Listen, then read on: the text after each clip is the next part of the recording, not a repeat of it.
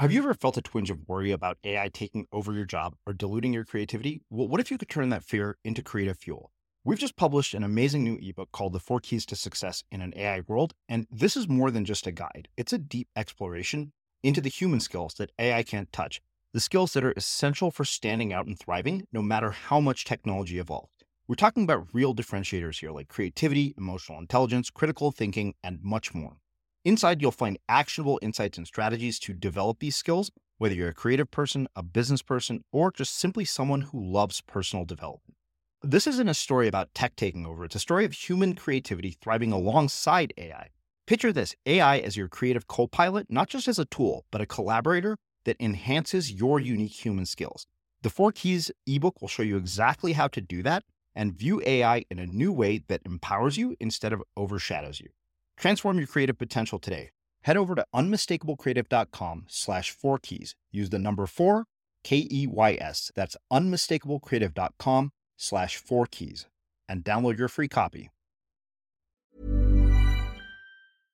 Hey, I'm Ryan Reynolds. At Mint Mobile, we like to do the opposite of what Big Wireless does. They charge you a lot, we charge you a little. So naturally, when they announced they'd be raising their prices due to inflation, we decided to deflate our prices due to not hating you. That's right. We're cutting the price of Mint Unlimited from $30 a month to just $15 a month. Give it a try at mintmobile.com slash switch. $45 upfront for three months plus taxes and fees. Promo rate for new customers for limited time. Unlimited more than 40 gigabytes per month. Slows. Full terms at mintmobile.com. Hey there, it's Michelle Norris. I'm host of a podcast called Your Mama's Kitchen. When I travel, I'm usually looking for a way to find a taste of home when I'm not at home. And one of the things I love to do when I am at home is entertain. And Airbnb allows me to do that. When I was in California recently, I rented a house that had a great kitchen. And when we were sitting around the table, we're all thinking, we're in someone else's house. Someone could be in all of our homes as well. If you have a home, but you're not always at home, you have an Airbnb. Your home might be worth more than you think. Find out how much at airbnb.com/slash host. Planning for your next trip?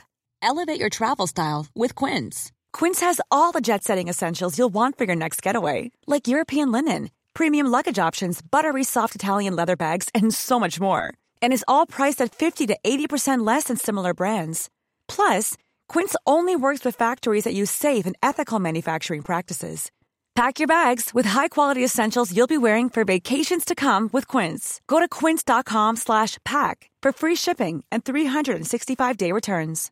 Everyone knows therapy is great for solving problems, but getting therapy has its own problems too, like finding the right therapist, fitting into their schedule, and of course, the cost. Well, BetterHelp can solve those problems.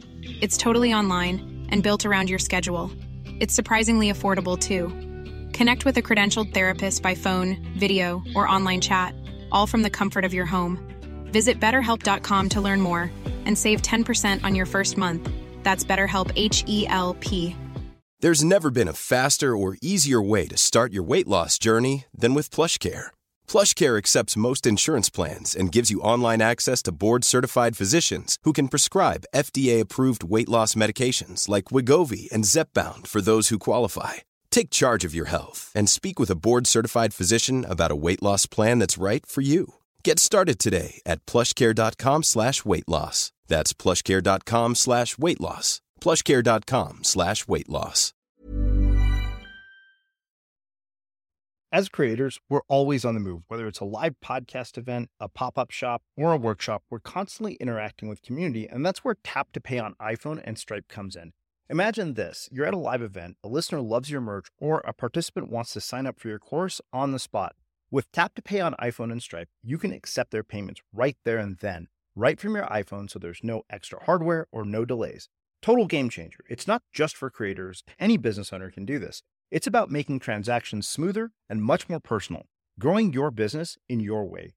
We've been using Stripe for our products and courses for a long time, and now with Tap to Pay on iPhone, you can take your business to the next level too. So visit stripe.com slash tap iPhone to learn more. Remember, folks, with Tap to Pay on iPhone and Stripe, your business is always at your fingertips. How how many years have you been doing this podcast? This is going to be year 10. Okay. For the last 10 years, this has been the predominant activity in your life. Is that true? That is absolutely true. And it has led not just to one book, but to two books. Yeah. And it has led to not only um, having this podcast and having investors come in, but even at your sister's wedding, you end up with a paid speaking gig. Yeah. Right. And so this seemingly, hey, kids, let's put on a show, innocuous, impulsive act give, gave, gave rise to a whole professional career. Mm-hmm. Right? Yeah. Now, we can say that's all happenstance. Uh-huh. Right? We can sort of look back and go, boy, he was lucky. Right? Or we can sit there and say, maybe there was a little desperate voice in you 10, 11, 12 years ago that said something like this The life of a vocation that my parents might approve of is not the life for me. Hmm. And I am more creative than that. I have no idea how it's going to express itself, but I need to stand up and have my own voice. And so, consciously, not really aware of what you were doing, your unconscious said, Here, I'll take the wheel. I'm Srini Rao, and this is the Unmistakable Creative Podcast, where you get a window into the stories and insights of the most innovative and creative minds who've started movements, built thriving businesses, written best selling books, and created insanely interesting art. For more, check out our 500 episode archive at unmistakablecreative.com. Jerry, welcome back to the Unmistakable Creative. Thanks so much for taking the time to join us. Thank you. Thank you for having me back. It's a delight. And I, I, I will say that I really enjoyed the last time I was on. So yeah, that, that conversation, you know, we talked about, uh, you know, conversations that we're afraid to have. And I think that ultimately, you know, when I read through this book, I realized you wrote an entire book about conversations that we're afraid to have. But before we get into the book, uh, I, I want to start by asking you something that I don't believe that I asked you last time. And that is, what did your parents do for work? And how did that end up shaping uh, the choices that you ended up making with your own life and career? Uh, that's a great question, uh, and one no one has asked. Um, so, mom was a stay-at-home uh, mom, um, and partially, I think that that was uh, a consequence of having so many kids, um, seven kids, uh, and partially because it was the sort of time period as the 1960s and partially because uh, she struggled with mental illness. Um, Dad was a print shop foreman and a uh, proofreader. Um, he started working at uh, the printing company uh, that he worked at um, when I was uh, born and growing up. Uh, when he was in high school, he went to high school, a New York City specialized high school, high school for the printing trades. Um, he took a break, uh, went into the army, came back, began working again for them. And then um, in 1973, he was fired. Um, well, the, the, the, company shut down because it was an old school uh, printing company. They would, the magazine companies would outsource their printing to this company, Adams Payne Printing and they got bypassed by technology, and the company failed. Um, after my father working there for thirty over thirty years, and then um, he then my mom started to go to work to help pay the bills, while my dad's union kept trying to find him different jobs, and so he he he took union provided position after union provided position for the next 15 years, maybe 20 years, uh, until he finally passed away. Wow. So, I mean, what decisions did you make about how you would live your life based on your parents' life? And what did you learn about human dynamics from being part of such a big family?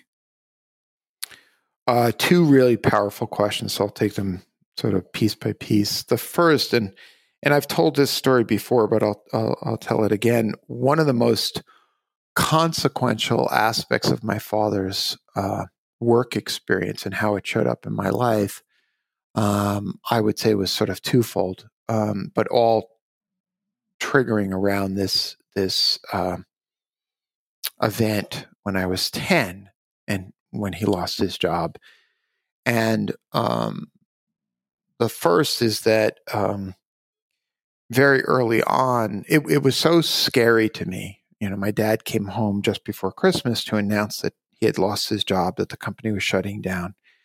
And it was so consequential that it it scared me and arguably scarred me. And um, looking backwards, it's pretty clear that uh, every work situation I've ever had, I've uh, I've I've had a greater than average amount of control as to whether or not uh, I was going to be fired. Mm-hmm. Um, and so uh, it wasn't quite that I always worked for myself. There was times in you know my late teens, early twenties where I was working for others, and then throughout my twenties, I worked for a publishing company out on Long Island. But pretty much after you know, say 28, 29 years old, I I effectively worked for myself. There was this one period where I worked for JP Morgan, but it was a short period of time. Mm-hmm. And the key thing is that um, I was, my employment was always under my control. Yeah. Um, uh, and not just because I experienced the trauma of him coming home and losing his job, but because I spent the next 10 years watching his sense of self worth and his uh, self confidence be so challenged. Mm. Um, he he was they were fairly traditional, and so it produced an enormous amount of shame for him that his wife had to go out and work to help pay the bills. Mm. Wow. And then what about the dynamic of having so many siblings? Well, aside from the fact that um, I eat very quickly, just sort of make sure that no one eats the food off my plate, yeah. and I still do that today. Uh-huh. Um, it, you know, it's it, I I think it was uh, twofold. One is that um, it, I, I can easily get lost in a crowd, um, and I often associate that with a with a form of introversion that I that I think I have. But the other was that um, you know, I, I write about this a lot in the book about the challenges of of being my parents' son. But the one thing I would say, and I don't think I convey strong enough in the book, is um, the sense of um, tribe tribalism that I had with my siblings.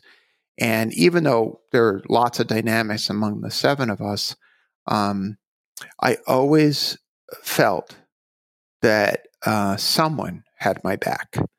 Um, and it might have been one of my sisters, it might have been one of my brothers, but at any moment, um, we could fight with each other, but uh, we were kind of like a, a, pack of feral cats where um, you you don't you don't mess with us, mm-hmm. uh, or or I'll use the language that I would normally use, which is you don't fuck with us.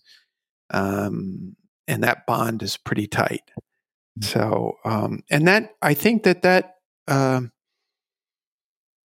the way it shows up in my life is that um, um I I enjoy uh, being close knit with with a small group of people, five six people, mm-hmm. and I have several people in my life, several groups that I join, yeah. and I am tight with, um, and it and it's very helpful.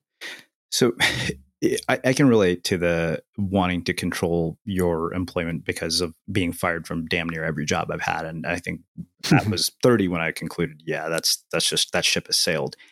And mm-hmm. yet, you know, in the last 10 years, what I have been faced with is a profound amount of uncertainty, knowing that, okay, you know what, I'm making things work. I finally got out of my parents' house. I'm making decent money. I live where I want to live and then there's this part of me that having just watched my sister get married was how the hell am I ever going to make that happen? Like, you know, what is it going to take? And I, I wonder, you work with a lot of founders, you've invested in a lot of people, you've seen people, you know, kind of achieved outsized success. And, and, you know, right before we hit record, you said that that feeling of, uh, I'm terrified just because I've raised money is, is completely common.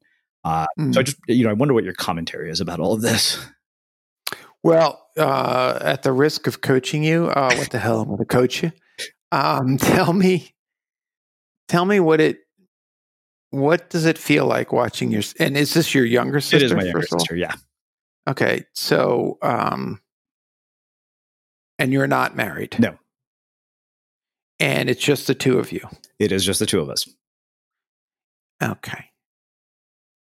And I forget what what uh, cultural tradition did you grow up with? Uh, Or, uh, okay. So I'm going to make some assumptions Fair enough. based on that Yep. that I could be completely wrong. Okay. Your mother's heart is broken that her firstborn son is not yet married. It, it healed a little bit because my right. Okay. I got a break for about two years. okay. So, as you watch your sister get married, Yeah. what's yeah, there you go. What story did you tell yourself about yourself? You know, there there are two things at, at work here. One was I think the when it came time to it, you know, I realized okay, I'm not going to have a date for this thing, and I thought to myself, you know what, this is a golden opportunity because I know two things: I give really good speeches and I look good in a tux. And so, mm-hmm. rather than treat it as this moment of you know jealousy or, or sort of like, oh, why hasn't this happened for me? I was like, wait a minute, this isn't even about me; it's about her. And so I literally put up a phone, uh, uh, you know, a slide with a picture of my phone number on the screen and said, you know, for all the aunties who want to know when I'm getting married, you can text profiles, pictures, and all other relevant information to this number. and then I gave my speech and I got a paid speaking engagement out of it. I got a, I got in one of my brother-in-law's friends invited me to come and talk to his students. So, Mm. you know, it was funny because I dreaded it the whole time, but it actually became eh, the, the experience of it itself became an experience of profound joy. It brought my entire family so much closer together. Uh, you know, we're all closer because of it. And, you know, Okay. So I want to say hats off to you. That's wonderful. And let's go back to the question I asked you. okay. So I, think, So, what's your sister's first name? uh, Surisha, Surisha. So, hey, Srini, Suri, it's me, Surisha. I'm engaged. yeah. What happened? You know what's funny? The day they got engaged was the week that my book actually came out, my second book, and it Yeah. wasn't doing that well. And it was just like I I remember my mom even told me she's like, "You look exhausted, like something is wrong." Uh, and I was like, at the same time, I'm like, okay, this is like this is my sister's day. I need to to uh, make sure that that's what's important here. The I'll tell you what it was. Um, the it was just the thought that it, more than anything, it's been the thought that, okay, you know what? I'm like, how in the world am I going to finance anything like this right now? Like, I still have a long Finance way to it. go to get there. Finance it. You know? That's so. That's what you focused on was the Well, that's what that's what came up for me a lot over the last couple of months was, you know, even when I have this conversation with my parents, I'm like, you know, I'm like, it stopped being about sort of meeting somebody and became, okay, how do I do that without financial security? And then I realized I'm like, I've signed up for a life of profound uncertainty, you know? Okay, so just hang out and let's pause there for Yeah. a moment because you just raised fifty thousand dollars. Yeah. I'm sorry if I'm, I'm revealing a dollar amount. Um, the subtitle of my book: "Leadership and the Art of Growing Up." There's something that happens to us in our 30s, right? Which is, and I'm imagining you're in your 30s. Is Uh, that right? I'm actually 41. So coming Oh, God bless. No wonder your mother's heart has been broken. um, I'm kidding you. But hey, So- I, I look nowhere near 40. If you see pictures of me and my dad right. on Instagram, the guy literally gets mistaken for my brother every time we go somewhere. That's right. That's right. Because he looks so young. Yeah. So here, here's so there's there's something that happens, which is this sort of drumbeat call Mm. that goes kind of like this: When am I going to grow up? My sister's getting married, which means getting on in her life. She and her husband now they can afford fill in the blank the wedding, Mm. the house, the family. Whew. You finally you had a second book out. Congratulations. Um, but it but it wasn't necessarily giving the sense of security that you had hoped. And I'm quoting you now, I think, and I'm used to living this life of uncertainty. Mm. what was what was striking to me, and this could be all projection on my part, I could be wrong, but it's a kind of dance that began that that perhaps has been going on for a while, which is around adulting. Hmm. Does that have any resonance? yeah no absolutely i mean it's it's funny because you know I, I, like i'm looking at i have the notes from your book you know right here in front of me and, and i Mhm. think you know you say radically inquiring within allows us to step back and see the patterns of our lives not as random acts of a willful or even vengeful god but as forces that shape who we really are it's this understanding that will make us not only better leaders but happier more and more resilient people so yeah absolutely um i think that you know these are you know, I mean, to be honest, I, like for a second, I was like, okay, do we really want to have this conversation on air? Um, but So take a breath. Yeah. You brought this to me. sure, fair enough. Keep going. Um, yeah, I, I mean, yes, that that is the dance. You know, at moments I feel, wow, like this is so much more than I ever thought I would do with my life, and so, so I think the question that comes from that is this question of can you even mitigate hedonic adaptation? Okay. So let's um, let's go back to the quote. Read the last line of the quote from my book. It's this understanding that will make us not only better leaders, but happier, more resilient people. Okay. Let's uh, change the word people Hmm. to adults. Okay. And let's look at the conversation that we began Mhm. and say, let's imagine for a moment that there might be an implicit question there, which is Am I an adult? And can I be an adult? Will I ever be an adult? Remember that question? Will I ever be able to afford to have this wedding? Yeah. Will I ever be able to have this wedding? Will I ever be able to be married? Will I ever be an adult? Mhm.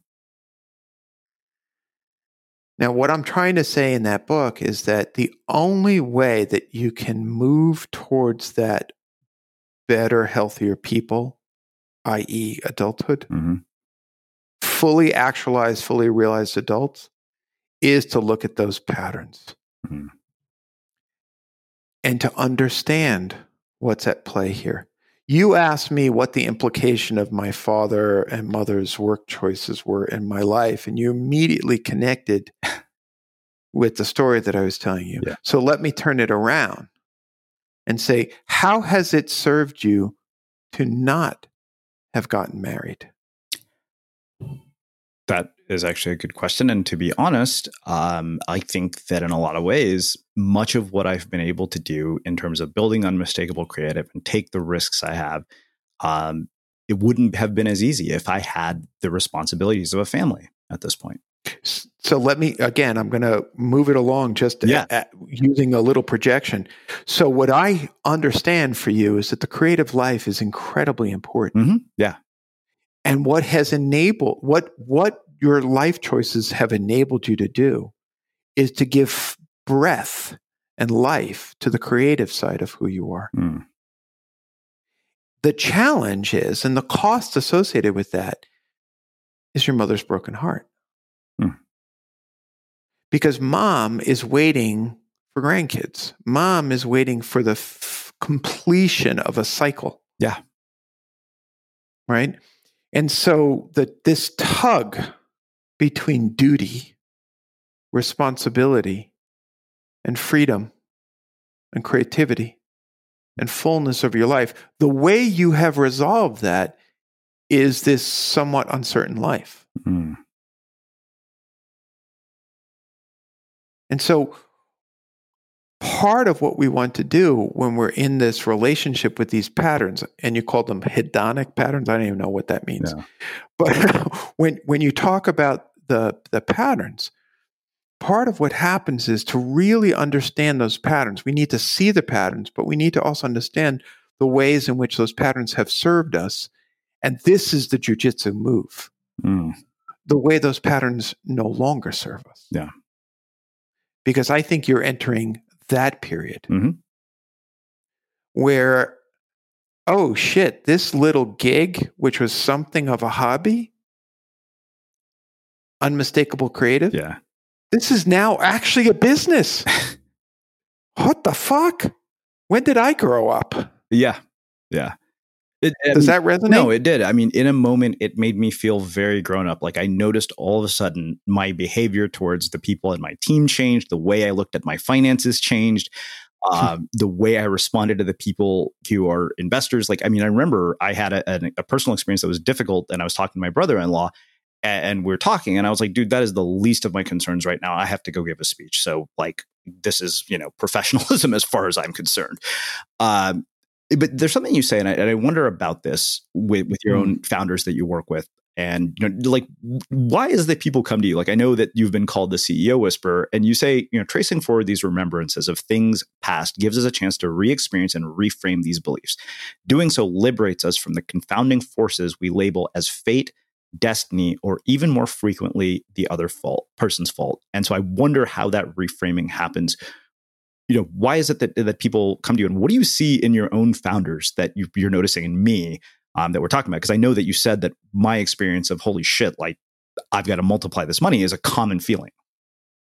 Well uh, again let's use you as an example of what we might what i might encounter or what uh, coaches generally would encounter yeah. encounter with a founder. Um, there's an impulse. And the impulse gives rise to an activity. Hey, wouldn't it be great if I did a podcast about the creative life? Why? I'm not really sure. It just sounds like it would be fun. Mm-hmm. Okay. And then we start going, and all of a sudden, there are life choices that are happening, even if they happen as a consequence of no action being taken. Right. So, for example, how, how many years have you been doing this podcast? This is going to be year 10. Okay. For the last 10 years, this has been the predominant activity in your life. Is that true? That is absolutely true. And it has led not just to one book, but to two books. Yeah. And it has led to not only um, having this podcast and having investors come in, but even at your sister's wedding, you end up with a paid speaking gig. Yeah right? And so this seemingly, hey, kids, let's put on a show, innocuous, impulsive act give, gave, gave rise to a whole professional career. Mm-hmm. Right? Yeah. Now, we can say that's all happenstance. Uh-huh. Right? We can sort of look back and go, boy, he was lucky. Right? Or we can sit there and say, maybe there was a little desperate voice in you 10, 11, 12 years ago that said something like this The life of a vocation that my parents might approve of is not the life for me. Hmm. And I am more creative than that. I have no idea how it's going to express itself, but I need to stand up and have my own voice. And so, consciously, not really aware of what you were doing, your unconscious said, Here, I'll take the wheel. Yeah. Right. And it drove you to the place where you are right now. Two books, paid speaking gigs, mm-hmm. sponsors, investors.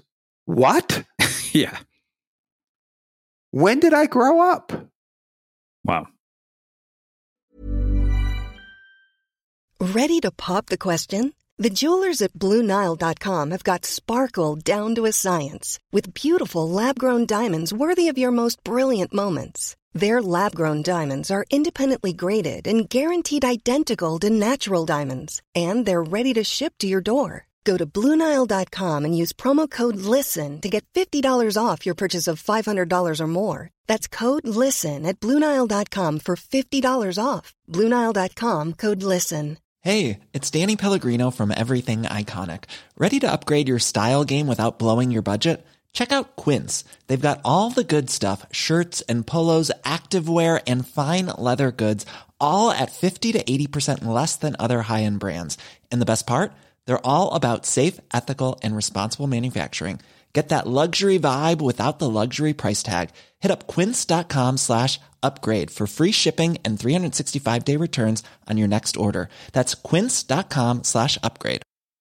A lot can happen in three years, like a chatbot may be your new best friend. But what won't change? Needing health insurance. United Healthcare Tri Term Medical Plans, underwritten by Golden Rule Insurance Company, offer flexible, budget friendly coverage that lasts nearly three years in some states. Learn more at uh1.com. I'm Sandra, and I'm just the professional your small business was looking for. But you didn't hire me because you didn't use LinkedIn jobs. LinkedIn has professionals you can't find anywhere else, including those who aren't actively looking for a new job but might be open to the perfect role, like me. In a given month, over 70% of LinkedIn users don't visit other leading job sites. So if you're not looking on LinkedIn, you'll miss out on great candidates like Sandra. Start hiring professionals like a professional. Post your free job on linkedin.com/people today. Hey there, it's Michele Norris. I'm host of a podcast called Your Mama's Kitchen. When I travel, I'm usually looking for a way to find a taste of home when I'm not at home. And one of the things I love to do when I am at home is entertain. And Airbnb allows me to do that. When I was in California recently, I rented a house that had a great kitchen. And when we were sitting around the table, we're all thinking, we're in someone else's house. Someone could be in all of our homes as well. If you have a home, but you're not always at home, you have an Airbnb. Your home might be worth more than you think. Find out how much at airbnb.com/slash host. Wow. Nice. Yeah. What you're hearing are the sounds of people everywhere putting on Bombas socks, underwear, and t-shirts made from absurdly soft materials that feel like plush clouds. Yeah, that plush. And the best part? For every item you purchase, Bombas donates another to someone facing homelessness. Bombas. Big comfort for everyone. Go to bombas.com slash ACAST and use code ACAST for 20% off your first purchase. That's bombas.com slash ACAST. Code ACAST. Am I reflecting anything that doesn't feel true? No, I mean it, it all is. I, I just don't think I've ever heard it put that way before. And so, what I'm seeing and feeling in coming back to you with this is, you know, to go back to the quote that you had, what your life is a series of unconscious choices. It is not the result, as I say, of a vengeful God or even a really loving God. It's a function of you allowing that inner voice to make some choices in your life. Hmm. And so I want to take a step back and say, I applaud you. Because even though you're stepping into the uncertainty, by the way, certainty is a falsehood anyway. Ask my father, who was certain that he was going to have a job for the rest of his life, right? Mm-hmm. Even though you're living in this land of not knowing, this uncertainty, you're doing good work you're doing it well, and you're doing it for the right reasons. Hmm. So when people come to you, do you ever discover that they're doing what they're doing for the wrong reasons? And what is that conversation like? Uh, can I reframe your question? Please, yeah. Do they do they ever discover that they're doing it for reasons that they did not realize they were doing it? Yeah. All the time all the time. That's what that's what that that question that I often ask, which is how have I been complicit in creating the conditions I say I don't want? Uh-huh. Right? It's the movement of I say I don't want this that starts to reveal our true motivations. And understanding our true motivations gets us to understand what our true reasons for doing things. Uh, what does right reason mean? To me, it means not necessarily right and wrong, good and bad. It means um, doing it um, in a way that's more conscious, right? If, for example, you launched this podcast and this media company, this media enterprise, because you wanted to prove that your father was wrong and pretended that that wasn't the case. Mm-hmm you'd be a little twisted up. Yeah. But if you, with love and laughter, said, Dad, even if it was the internal dad, Dad, I'm going to prove you wrong. I'm going to show you that you can be creative and make a good living, and perhaps someday good enough that you can even afford a wedding. Hmm. Then that's a right reason. Yeah. So, one of the things that has been really fascinating for me through the sort of journey of 700 interviews was that when it started, it was very much accidental. I literally just plugged a microphone into a laptop so I could complete uh, a lesson in an online course. But over time, you know, given the wide variety of people I've talked to, you know, people who've come here to talk about the, you know, wrongs in the criminal justice system, ranging from you know people in law enforcement to people who've who've served time, um, to you know things that I've seen from listeners like people kicking addictions, and I'm thinking to myself, how is this happening? Like we tell stories. I'm not a counselor, and, and what what I realized was that what this started to mean to me was that I felt that I wanted to give voice to anything that I thought needed to be amplified in society that could move us forward. Like that ultimately is the major thing that I felt that that is probably the thing that I'm most proud of that has come from this. And mm. that's why, you know, when we say like the greatest thing you could do to support us is to share this with more people because it, it's it, when we hear crazy things like people say my whole family listens, like when you look at the iTunes reviews, to me, that is incredibly rewarding. Mm. So, what I pause because um, I was curious to know if I could hear. So you talked about giving voice mm-hmm. to people who might not otherwise have their voices heard. Yeah. On issues that might not otherwise have been talked about. And, you know, I'm a hammer. I see everything as a nail. Forgive me. Mm-hmm. But um, I wonder about the young man, the young boy who might have yearned to have his voice heard. Oh, that is without a doubt part of this. Uh, yeah, my my ongoing joke is is like you don't become a public speaker if you don't enjoy attention. Yeah, noticed a little self criticism in there. Mm-hmm. Be, I would argue that you could use a little more self compassion. Okay um, I want you to connect back to that kid who wanted to be heard, who then gets in front of his aunties and is finally heard. Huh. That boy. Yeah. See, if you can connect to that boy and bring that boy forward and give him a little chair next to your podcasting chair with the headset and the microphone and all the accoutrements that might go into it, you can show that little boy that he's finally being heard. And more important, you can help. And by connecting to that, you can connect to the person on the other side of this conversation who also needs to be heard, which is what you do already. I'm just suggesting being even more connective and empathetic on that. Mm-hmm.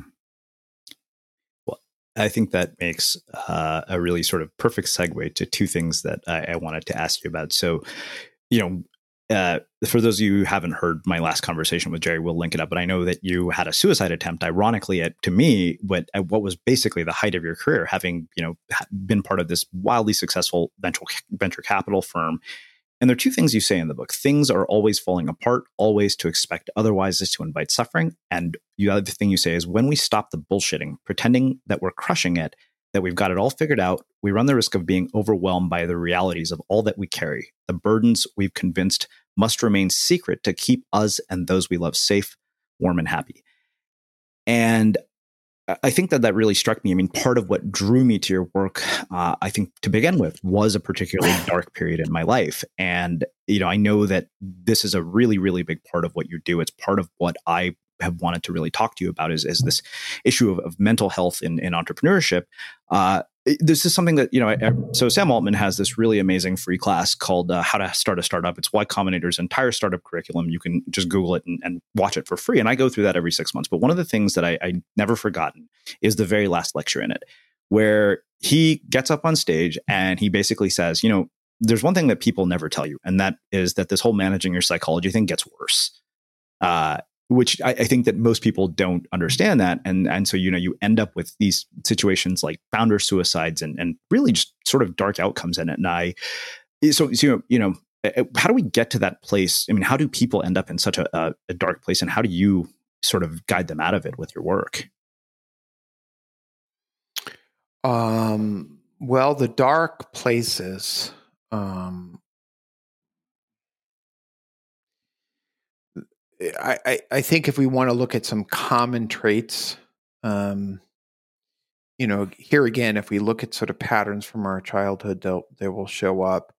The the suicidal feelings that I that you are referencing which occurred when I was 38, were a reenactment of suicidal feelings from when I was 18, which really were a revelation of a lifetime relationship dance, if you will, with depression, which is why I go back so far in the past in the opening chapter of the book, because I wanted to, to create the context for that.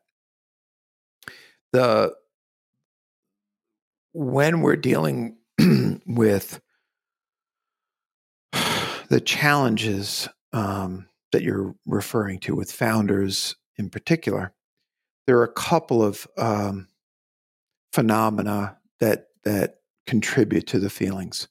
One is uh, this notion of the inside of ourselves not matching to the outside of ourselves, and so um, one of the consequences of walking around all the time pretending and bullshitting that you're crushing it is a dissonance between how you actually feel and what you're saying that you feel. And so when folks like Sam stand up and start speaking truth, or myself, or Brad Feld, or you know others who sort of are are leading by example by talking about the struggle, in an open, honest way. What we're really trying to do is make it safe uh, for everyone else to acknowledge that, hey, congratulations, I just raised a bunch of money. Wish me congratulations. And I feel like shit. Mm-hmm.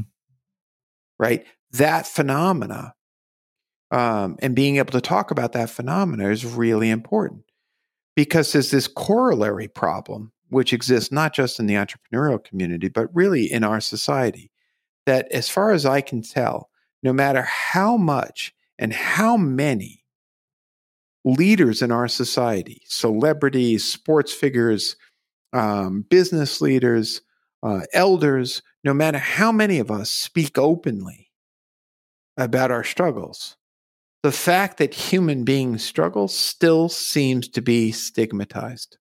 Mm. And I think the stigma exists because we do not teach our children what to do with suffering. I was talking to a group of people today. One woman was dealing with some grief. Her husband is aging, he's 80. And another woman was, quote unquote, trying to help her by explaining to her that she had nothing to worry about. And finally, I interrupted the process and I just said to the other woman, I said, "What what feeling do you want this first woman to have?" She said, "Oh, well, I don't want her to feel what she's feeling." I said, "Why not?" She said, and then she paused. She said, "Because it makes me uncomfortable." And I think implicit in that is something really important in our society. We teach children not to feel what they are feeling or admit to what they are feeling and so then we don't give them the skills to handle what they are feeling.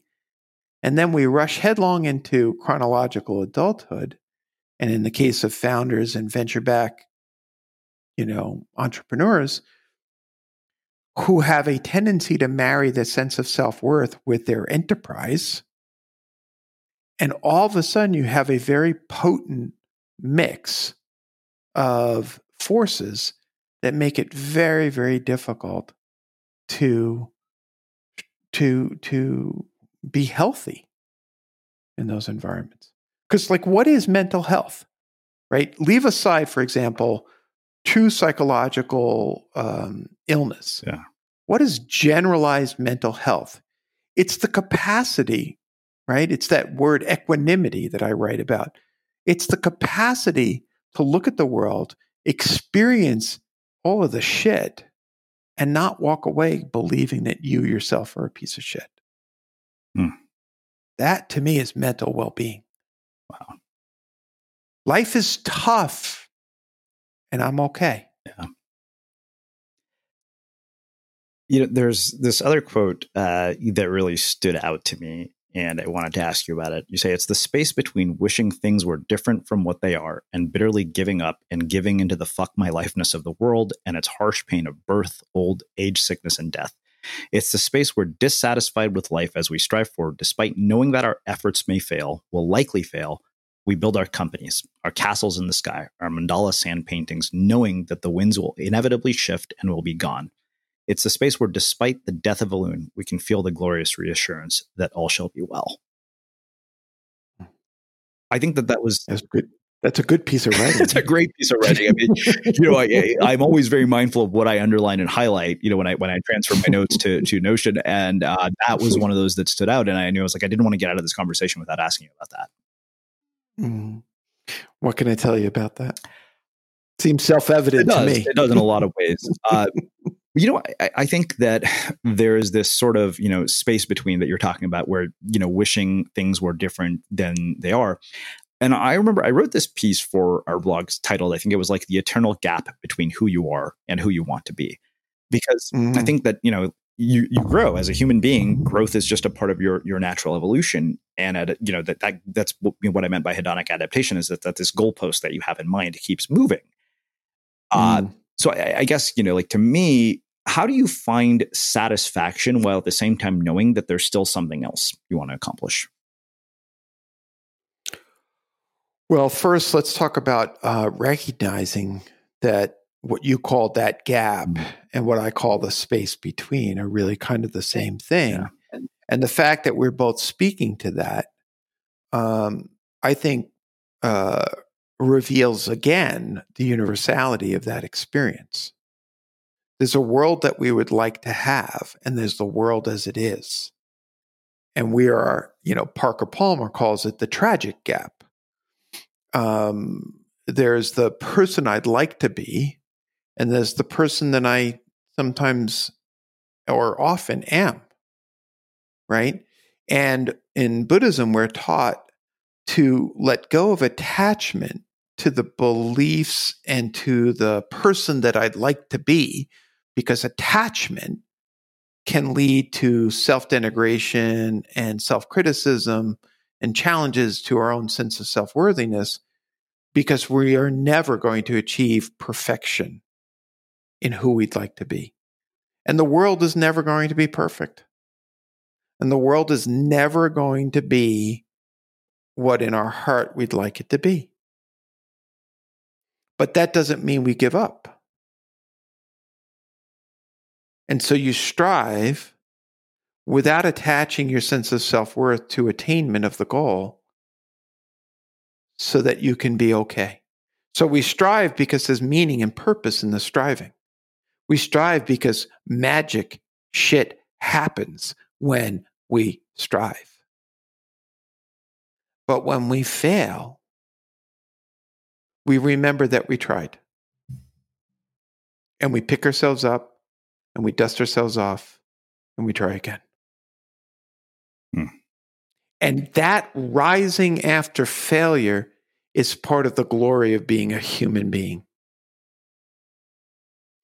To me, that's much more glorious than perfect attainment of every single wish, dream, and goal. So I have, Because that, yes, that, that, that's the power of equanimity. yeah. Wow. Uh, so I have two last questions for you. Mhm. One of the other things that caught my attention in the book uh, was this line where you said, My pursuit of lemon drops and monopoly money had left me wealthy but empty. Money in my pocket did little to quiet the lingering shame and guilt I felt watching my father blow air into an empty wallet when I asked for the funds to apply to college.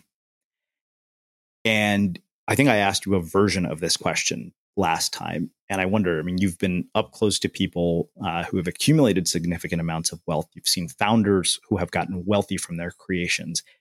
And having seen all of that, having had that experience and that quote, how do you think about money and wealth now? Well,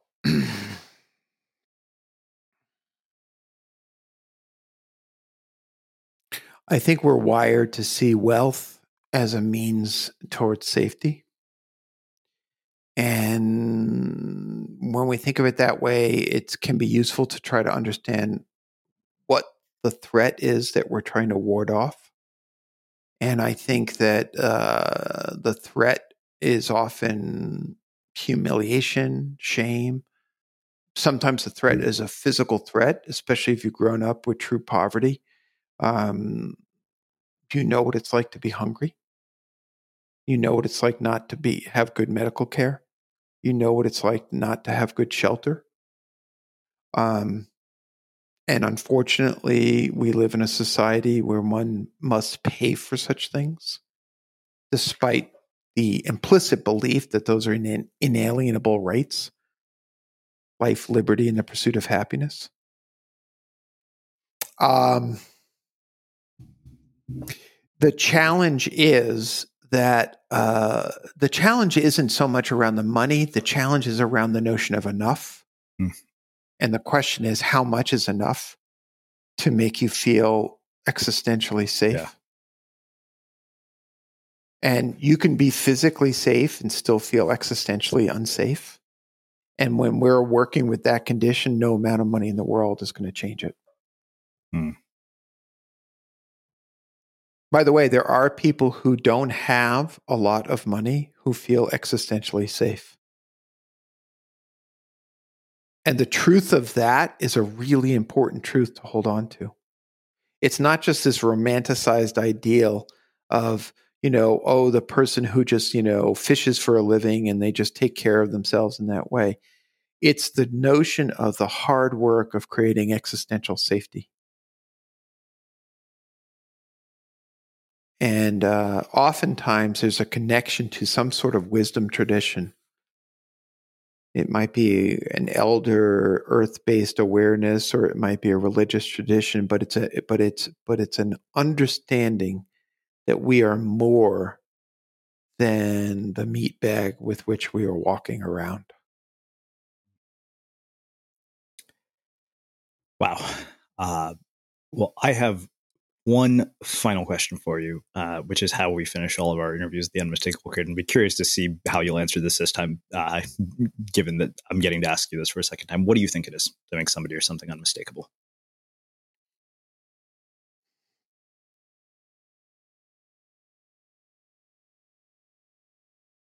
Um, I think there's a line I use in the book, which is, and and I'm going to say this: this is an aspiration um, that I hold for myself. And it's a line I, I came to understand as I was writing, which is this I am enough just as I am. And uh, when I encounter people that I think are unmistakable, I think they embody that phrase I am enough just as I am. Wow. Uh, incredible, as I expected it would be. Uh, I can't thank you enough for uh, taking the time to join us and, and sharing your story, your insights, and, and, your wisdom with our listeners. Where can people find out more about you, uh, your work, the new book, and everything else that you're up to? So uh, the book website is rebootbyjerry.com, rebootbyjerry.com, and uh, it's uh, reboot.io is the company. And before I sign off, I want to say thank you to you because you allowed me to go to take you to certain places. And that required bravery and vulnerability. And um, it made me feel like, dude, you're my friend. and that made me happy. awesome. And for everybody listening, we'll wrap the show with that. Thank you for listening to this episode of the Unmistakable Creative Podcast. While you were listening, were there any moments you found fascinating, inspiring, instructive, maybe even heartwarming. Can you think of anyone, a friend or a family member who would appreciate this moment? If so, take a second and share today's episode with that one person because good ideas and messages are meant to be shared. Even when we're on a budget, we still deserve nice things. Quince is a place to scoop up stunning high end goods for 50 to 80% less than similar brands. They have buttery soft cashmere sweaters starting at $50, luxurious Italian leather bags, and so much more. Plus, Quince only works with factories that use safe, ethical, and responsible manufacturing. Get the high-end goods you'll love without the high price tag with Quince.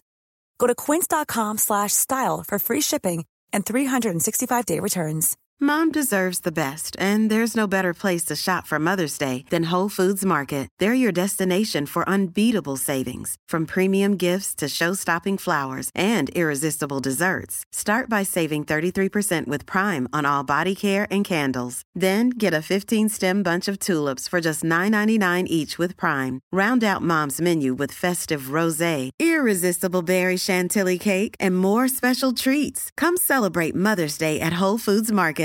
Hey, it's Paige DeSorbo from Giggly Squad. High quality fashion without the price tag. Say hello to Quince.